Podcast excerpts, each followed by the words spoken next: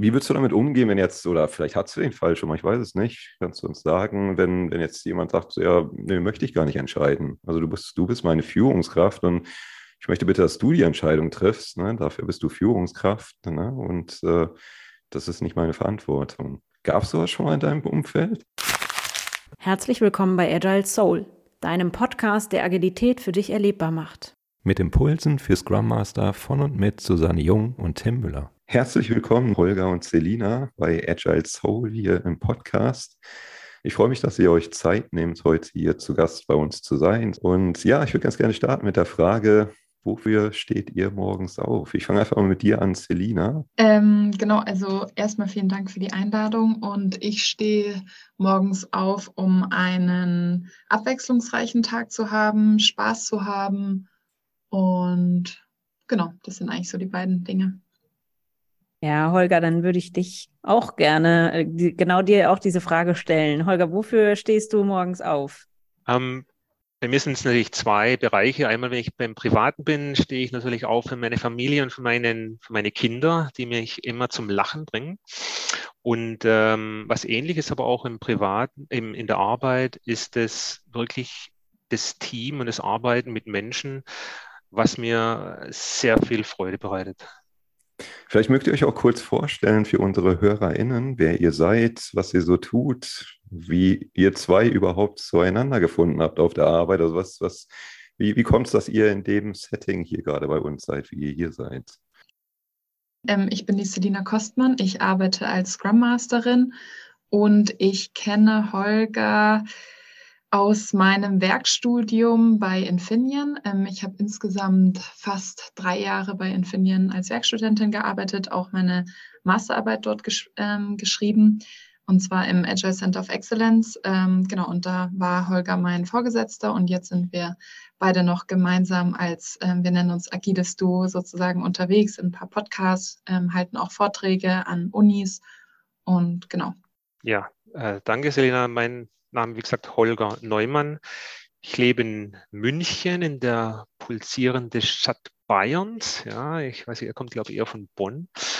Ähm, und ich bin seit 1994 schon im Halbleiterbereich äh, tätig, äh, damals noch bei äh, Siemens und war da jetzt in unterschiedlichen Firmen auch schon tätig. Und jetzt hat die letzten, ja, seit 2008 bin ich jetzt wieder bei Infineon und ähm, habe ASIC-Entwicklung, das heißt äh, Hardware-Entwicklung äh, studiert als Background, bin aber immer mehr in die Software-Entwicklung abgedriftet und seit 2009 äh, mit, mich mit agilen Methoden beschäftigt und äh, ich würde sagen, so um 2010 wirklich auch die Leidenschaft dafür entwickelt und äh, zuerst ähm, mit meiner Organisation, die ich damals geführt habe, agile Methoden eingeführt und inzwischen leite ich einen Zentralbereich bei Infineon bezüglich agilen Methoden und bin auch da verantwortlich für die agile Transformation weltweit für Infineon.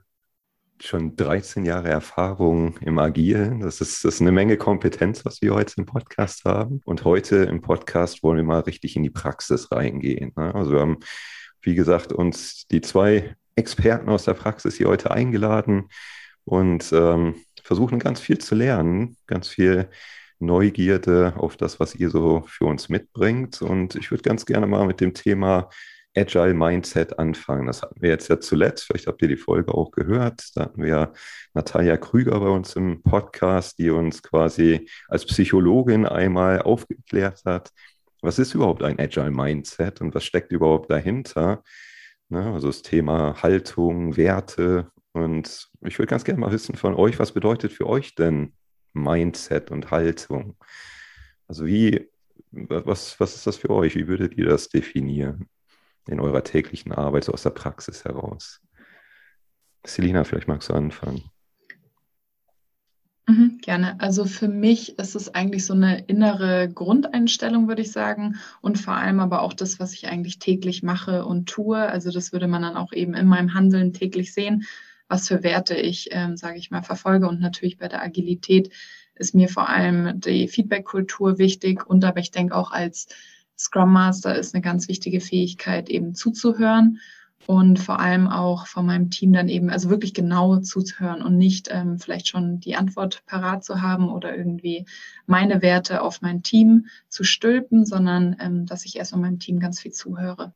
Ja, und wenn, wenn ich jetzt über Mindset spreche und äh, vielleicht da nochmal den Unterschied zur Kultur, ja, beim Mindset geht es wirklich auf das, die Einzelperson, auf die Denkweise und ähm, welche Erfahrungen und Überzeugung, Annahmen die Einzelne erlebt hat.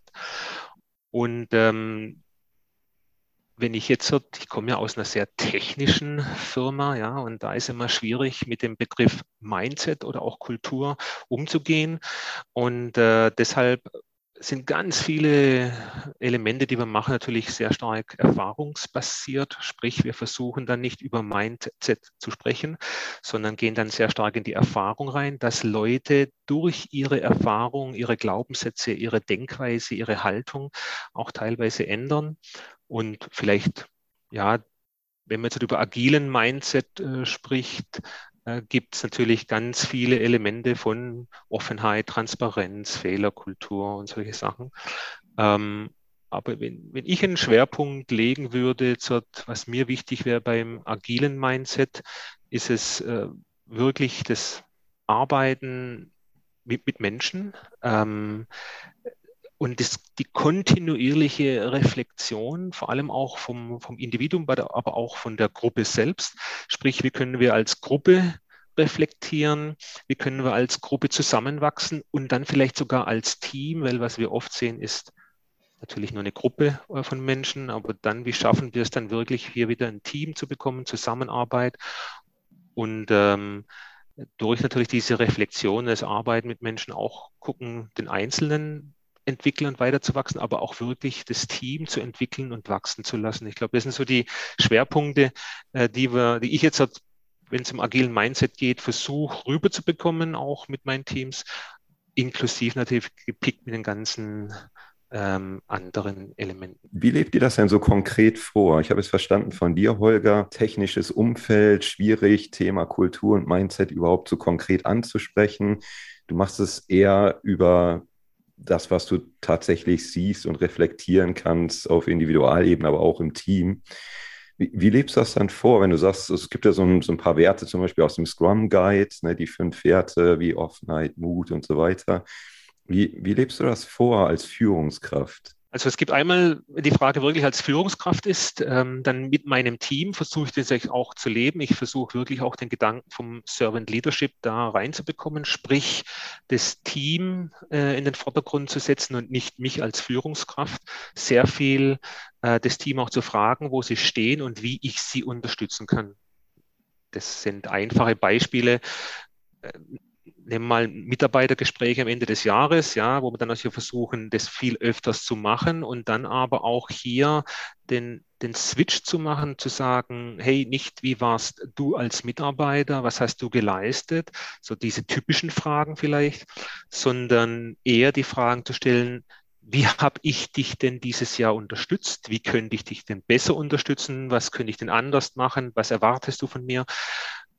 Auch hier wirklich zu, se zu sehen und zu erkennen, dass man als Führungskraft natürlich zwei Rollen hat. Das eine ist, das Team zu enablen und zu empowern, weil am Ende das Team den Mehrwert für den Kunden schafft und du als, als, als Führungskraft eigentlich nur unterstützen kannst. Ja. Oder auch äh, vielleicht noch ein, ein, zweites Beispiel, und da kann auch die Selina vielleicht ein bisschen drüber sprechen, äh, wenn es darum geht, jetzt ähm, neue Mitarbeiter einzustellen ins Team, ähm, gefühlt habe ich am wenigsten zu sagen. Ja, also äh, mhm. wenn ich dann sage, oh, ich hätte gern denen, ja, und da hat äh, Selina auch schon ein paar Beispiele im Kopf, ähm, dann sagt das Team, nee, das ist zwar nett, dass du den gern hättest, aber wir fühlen uns mit der Person wohler.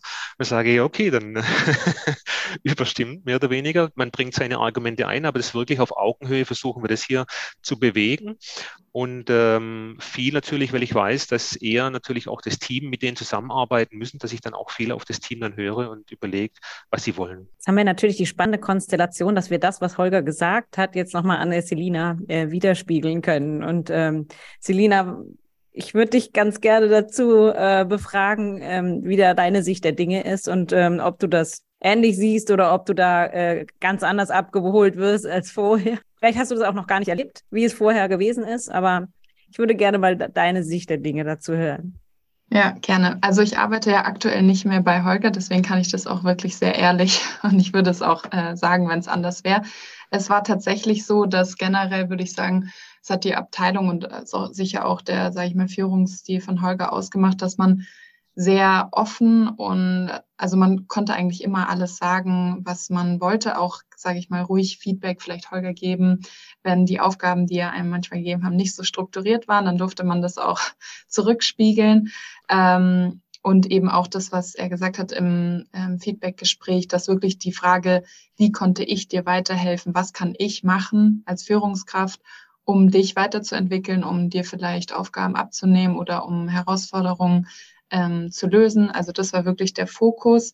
Und äh, den zweiten Punkt, den Holger auch angesprochen hat, bei den Bewerbungsgesprächen war es wirklich nicht nur einmal so, sondern eigentlich immer so, dass eine gewisse Vorauswahl vielleicht stattgefunden hat oder dass sich jeder die Kandidaten angeschaut hat. Aber wir auch oft jetzt bei einem Beispiel eben, ähm, wir waren zusammen irgendwie zu viert im Gespräch, zwei, drei Werkstudenten und Holger. Und äh, nach einer Viertelstunde muss Holger dann weiter und wir haben das Gespräch dann weitergeführt. Und wir waren auch positiver überrascht von der Person, als Holger es war. Und wir waren dann tatsächlich auch ähm, diejenigen, die Werkstudenten, die dann gesagt haben, der sollte auf jeden Fall eingestellt werden, aufgrund von Qualifikation, aber auch von ähm, der Teamdynamik, wo wir gesagt haben, das würde mit der Person sehr gut funktionieren. Also ich kann es nur bestätigen, auf jeden Fall. Also ich verstehe gerade, dass ihr als Team ein Teammitglied äh, quasi auswählen durftet dann auch, richtig? Genau. Mhm. Genau, aber das Ding ist natürlich dann auch, und das hat Holger auch immer gesagt, dass dann natürlich, was heißt die Verantwortung, aber wir müssen als Team zusammenarbeiten, deswegen dürfen wir uns auch, sage ich mal, unsere Mitarbeiter, unsere Kollegen ähm, selbst aussuchen. Dann damit ähm, ist aber natürlich dann auch äh, klar, dass man dann irgendwie auch als Team gut funktionieren muss ähm, und die Verantwortung dann wieder auch bei uns auch liegt, ähm, vielleicht diese Teamdynamik immer im Auge zu behalten und weil man sich eben nicht mehr beschweren kann. Die Mannschaft ich mir ja nicht ausgesucht, meine Kollegen nicht. Das warst ja du so ungefähr. Die die ähm, Verantwortung liegt dann bei uns oder lag bei uns. Vielleicht noch ein Kommentar dazu. Ich meine, ich, ich sage schon klar, auch am Anfang, dass ich mir das Vetorecht immer beibehalte, aber ich würde mal sagen, in den letzten zehn Jahren musste ich nie wirklich, also ich kann mich nicht erinnern, dass ich mal ein Veto einreichen musste, weil das Team sich auch untereinander immer sehr gut berät, äh, was sie glauben, in welche Richtung sie gehen wollen. Und ich muss aber auch sagen, zu Beginn ist es aber auch erst eine, eine, Fähigkeit, die das Team auch erlernen musste. Das ist nicht auch zu verstehen, dass sie wirklich auch diese diese Entscheidungskraft haben, äh, das ist nicht jedem oft klar. Ja, das heißt, die kommen dann immer wieder auf mich zurück und sage ich, nee, bitte macht, ja. Und, und es ist eine Sache, die muss erst erlernt auch werden. Wenn ich jetzt so an das Thema Verantwortung denke, ist ja eine Sache, die zu delegieren, zu sagen, okay, ihr könnt jetzt selber quasi euch aussuchen, mal abgesehen von meinem Vetorecht, ne, wenn ich versetze mich jetzt gerade in deine Lage, Holger. Aber das kann ja auch der Fall sein, dass diese Verantwortung gar nicht übernommen werden will. Ja, ne? also was, was, wie würdest du damit umgehen, wenn jetzt, oder vielleicht hast du den Fall schon mal, ich weiß es nicht, kannst du uns sagen, wenn, wenn jetzt jemand sagt, ja, nee, möchte ich gar nicht entscheiden. Also du bist, du bist meine Führungskraft und ich möchte bitte, dass du die Entscheidung triffst. Ne? Dafür bist du Führungskraft ne? und äh, das ist nicht meine Verantwortung. Gab es sowas schon mal in deinem Umfeld? Mhm. Gerade wenn ich jetzt beim bleiben wir beim Thema Recruiting, war es wirklich so das allererste Mal, als ich das abgegeben habe, ähm, hat die Person oder die Gruppe sich auch unwohl gefühlt und haben gesagt, nee, Olga, komm bitte rein und äh, möchte, dass du entscheidest. Das Spannende an dieser Situation war dann wirklich, so unwohl, wie sie sich am Anfang gefühlt haben, so wohl haben sie sich am Ende gefühlt, doch etwas zu entscheiden, ähm, was ich vielleicht nicht wollte. Und ähm, ich fand es dann zwar okay, aber in dem Moment war das auch erstmal für mich äh, schwierig, weil jetzt habe ich gesagt, jetzt habt ihr mich reingeholt, ihr wolltet meine Meinung und jetzt habe ich entschieden und dann das Team sagt dann, nee, jetzt wollen, wir wollen aber doch den, weil wir glauben, und die konnten es natürlich auch begründen und ich bin dann den Weg auch mitgegangen, aber das ist auch für die Führungskraft nicht einfach am Anfang, ja, dann wieder, jetzt wird man schon gefragt und dann wieder loszulassen, ist ein ein Punkt, wo auch eine Führungskraft lernen muss. Wie bist ja. du denn damit umgegangen? Äh, genau, das war, also ich bin erstmal mit dem Team mitgegangen, habe versucht, es auch zu empowern, auch zu unterstützen, dass ich sage, hey, ich gehe mit eurer Entscheidung mit, habe mir aber dann doch danach nochmal mit zwei, drei Leuten den Dialog geführt und habe gesagt, okay, so wie das gerade gelaufen ist, fand ich es jetzt persönlich nicht okay und ähm, haben dann gesagt, vielleicht können wir es im nächsten Mal anders machen. Und äh, falls sich dann wirklich jemand total unwohl fühlt mit etwas, versuche ich der Person immer die Rückendeckung zu geben oder auch der Gruppe zu sagen, hey, egal was ihr entscheidet, ja, ich gehe mit euch, auch wenn es mal die falsche Entscheidung ist, beziehungsweise schaue ich zu und greife früh genug ein, falls ich glaube, dass es in eine falsche Richtung geht. Und ich werde auch keinem den Kopf abreißen und das weiß auch jeder und das ist das Wichtigste, glaube ich, damit die sich auch wohlfühlen, ähm, frei zu entscheiden. Olga, mir kam gerade ganz spontan die Frage, gab es schon mal eine Situation, wo du gedacht hast, das hätte ich anders entschieden und das war jetzt falsch, dass ich jetzt die Entscheidung abgegeben habe. Also den ersten Satz gab es oft, das hätte ich jetzt anders entschieden. Das Schwierige ist ja, ähm, ist es falsch? Ja, in meinen Augen vielleicht, aber ich muss gestehen, ich traue da einfach dann denen, dass die sich schon Gedanken dann machen. Und ähm, vielleicht, wenn ich im ersten Moment vielleicht noch gedacht habe, das wäre falsch, aber es glaube ich war noch nie so eine Situation richtig gewesen, wo ich gesagt habe, also das war jetzt komplett falsch, sondern es war eher eine Situation, naja, hier könnte man noch eine Spitze wegnehmen oder hier ein bisschen was anderes. Das heißt, ich konnte durch wenig Feedback eigentlich sagen, naja, das hätte ich jetzt anders gemacht. Ja. Also du hast es noch nicht bereut? Ich habe es nicht bereut. Äh, hm. Ich, ich, äh, ich, ich muss aber auch sagen, ich gehe viele Sachen dann mit mit dem Team und versuche dann auf lange Sicht das so hinzubewegen, ähm, wenn ich glaube, dass es falsch ankommt, auch durch Beobachten, auch mit dem Kunden und mit den Gesprächspartnern, äh, da dann der Person auch das Feedback zu geben. Ja, genau. Ich würde gerne nochmal, wenn ich auf die Rückendeckung eingehen. Ich glaube, eingehen, die Holger erwähnt hat. Ich glaube, das ist ein ganz wichtiger Punkt, dass bei der ganzen Selbstorganisation und Verantwortung, die man vielleicht dann tragen darf, ähm, dass es auch ganz wichtig ist zu wissen, ganz zur Not oder wenn irgendwas schief geht. Also dass man nicht sagt, okay, jetzt habt ihr Verantwortung und jetzt ähm, dafür seid ihr oder ihr dürft ähm, alles entscheiden, dafür seid ihr dann aber auch zu 100 Prozent verantwortlich. Und wenn es schief läuft, dann steht ihr dafür gerade oder müsst ihr dafür gerade stehen, ist, glaube ich, ganz wichtig der Punkt, dass man weiß, ähm, dass ähm, genau die Führungskraft da einem den Rücken frei hält und bei Problemen oder Herausforderungen dann immer noch dabei ist und nicht ausgestiegen ist, weil die Person dann sagt, das war ja nicht meine Entscheidung, das habt ihr entschieden. Das ist natürlich jetzt auch, ähm, ich natürlich jetzt auch ein Team, das, äh, wo es sehr stark darum geht, dass sie mit agilen Methoden vertraut sind, wo sie auch viele schon agile Coaches sind, sehr viel mit Coaching-Erfahrung. Ich habe ein sehr ich habe ein extrem diverses Team von Psychologen über Software, über Hardwareentwickler, über BWLer, über äh, Wirtschaftsinformatik, also ich glaube fast alles drin. Und die, die gehen natürlich auch oft viele äh, Versuche, die ich dann mache, Experimente mit äh, und sind auch offen dafür, muss man auch sagen. Auf der einen Seite, auf der anderen Seite aber auch extrem kritisch. Ja? Also das heißt natürlich, wenn man da einmal vielleicht einen falschen Weg geht, ähm, ähm, dann äh, wird man auch gleich darauf hingewiesen. Ja? Und äh, das will ich aber auch. Also das ist auch, auch das, was ich unterstütze. Ja? Das klingt alles sehr harmonisch, muss ich sagen. Also, ich bisher so höre, ne, das, es, es gibt doch sich, sicherlich auch Konflikte. Habt ihr da irgendwie auch noch ein paar Beispiele, wo ihr sagt, so, das, das, das war mal so ein, so ein richtiges Ding? Also, da, da hatten wir echt dran zu, zu knabbern, zu arbeiten. Und wie seid ihr dann damit umgegangen? Also, wenn das jetzt so harmonisch klingt, dann ist vielleicht doch ein bisschen falsch rübergekommen, ähm, weil ähm, wir haben wir haben sehr viel Reibung. Und ich denke halt, wir haben sehr viel Reibung. Ähm, A, natürlich, weil wir so unterschiedlich sind. Und ähm, äh, B, weil vielleicht doch nicht jeder dann alles so genau lebt, wie es dann eigentlich im, also jeder findet immer irgendeinen Punkt, wo sagt, ja, aber das, das wäre jetzt nicht nach den agilen Werten oder könnte man darüber nochmal sprechen. Also es gibt auch viel Diskussion bei uns. Was ich allerdings auch schätze und, und weil nur durch Reibung entwickeln wir uns weiter, ja. Also äh, ich sage mal nicht, dass wir das harmonischste Team sind, ja. Dazu kann ich vielleicht auch noch was sagen. Ich glaube, eben diese Harmonie ist, bedeutet ja, glaube ich, nicht immer, dass dass es nie irgendwie Reibung gibt oder dass es keine Auseinandersetzung gibt. Aber ich glaube, dass in dem Team vor allem sehr viel Respekt füreinander eben ähm, da war und jeder, es waren die unterschiedlichsten Persönlichkeiten, Charakter, alles dabei. Aber ich glaube, dass man einfach wusste, wie die andere Person tickt und ähm, dafür auch Respekt hat und dann sich auf inhaltlicher Ebene halt sehr gut, sage ich mal, diskutieren konnte. Aber das Persönliche eigentlich immer total wertschätzend und es war ein cooles Team, tolles Team. Und da glaube ich, auf Persönlichkeit war die Harmonie da, auf inhaltlicher, fachlicher Ebene nicht. Aber so konnte man die Herausforderungen oder die, wenn es mal Diskussionen gab, eigentlich gut ähm, ja, vom, vom Persönlichen trennen. Und dadurch ist es dann harmonisch gewesen. Aber ich glaube, inhaltlich gab es da schon genug Reibungspunkte. Das heißt, ihr sprecht auch so den, den klassischen Elefant im Raum, also das Problem, was jeder kennt, aber niemand ansprechen will, sowas sprecht ihr auch offen an dann. Da haben wir genügend drin, die das ansprechen, ja.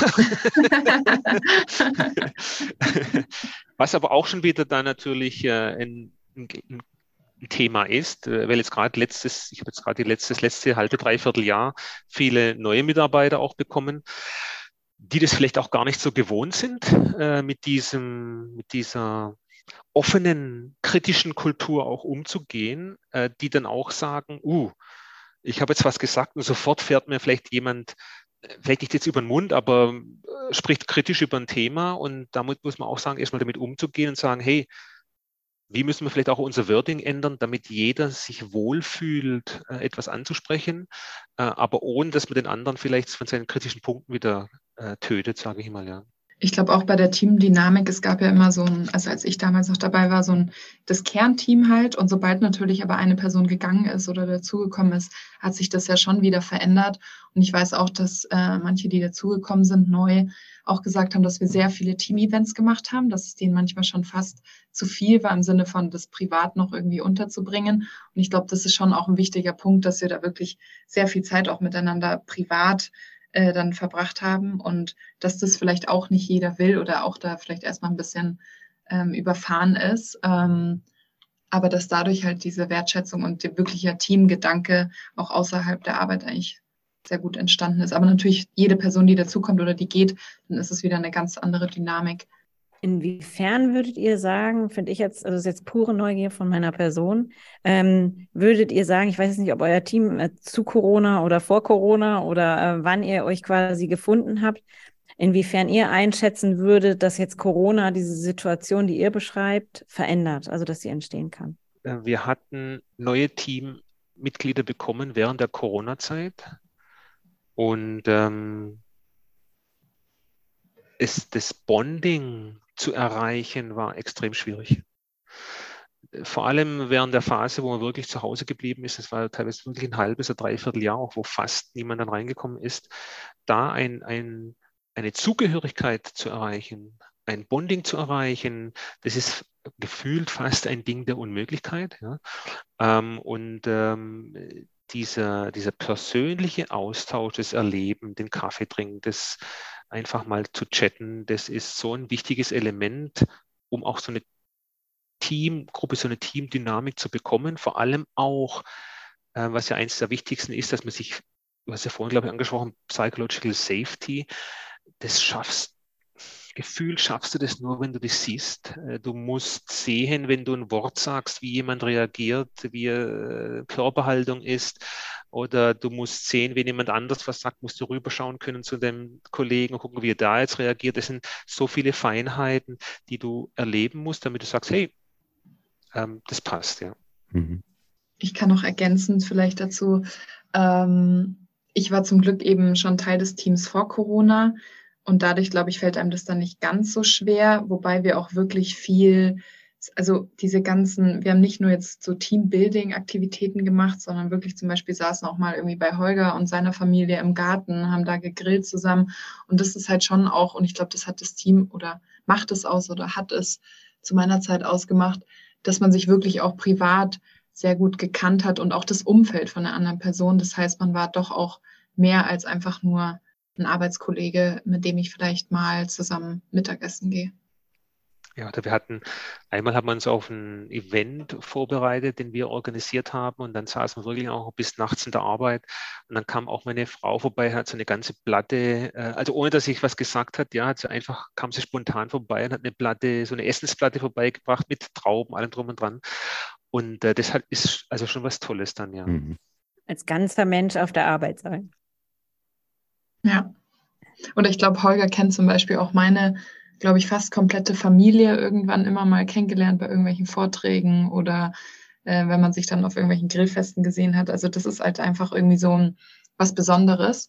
Und ja, also ich glaube, das war dann schon schwierig für neue Leute, die im Team dann dazugekommen sind während Corona, da irgendwie auch vielleicht ähm, ja auf den Zug mit aufzuspringen. Vor allem, wenn sich ein paar Leute schon so gut kennen und dann du neu dazukommst und dann auch noch während Corona, ähm, ist, glaube ich, auch für die Person mhm. schwierig gewesen, da Teil des Teams mhm. zu werden. Ja. Ich meine, wir haben so ein, so ein Onboarding-Konzept mit Shadowing und Paden, allem drum und dran, wo wir versuchen, das der Person so einfach wie möglich natürlich zu machen, damit sie auch gleich einen Kontakt hat und mit die sich austauschen können. Aber es ist echt nochmal ein Unterschied, wenn man das face-to-face -face macht oder halt via Web, äh, Video. Mhm. Ich überlege gerade noch äh, so in die Richtung, Fehlerkultur. Also wir hatten auch mal eine Folge gemacht zum Thema Scheitern. Wir haben uns auch selber die, die Frage gestellt, gibt es überhaupt Scheitern? Also das ist ja vielleicht auch so eine Definitionssache, wann bin ich denn überhaupt gescheitert? Ne? Das, das würde mich auch mal interessieren, wie geht ihr damit um und auch in euren Teams? Also wie, wie lebt ihr eine Fehlerkultur vor? Die Antwort auf meine Frage bekommt ihr im zweiten Teil mit Selina und Holger. Im zweiten Teil gucken wir uns den Weg an, den Holger und Selina ja zusammen gegangen sind, raus aus einer Sicherheitskultur hin zu einer Vertrauenskultur. Wir freuen uns, wenn ihr wieder mit dabei seid.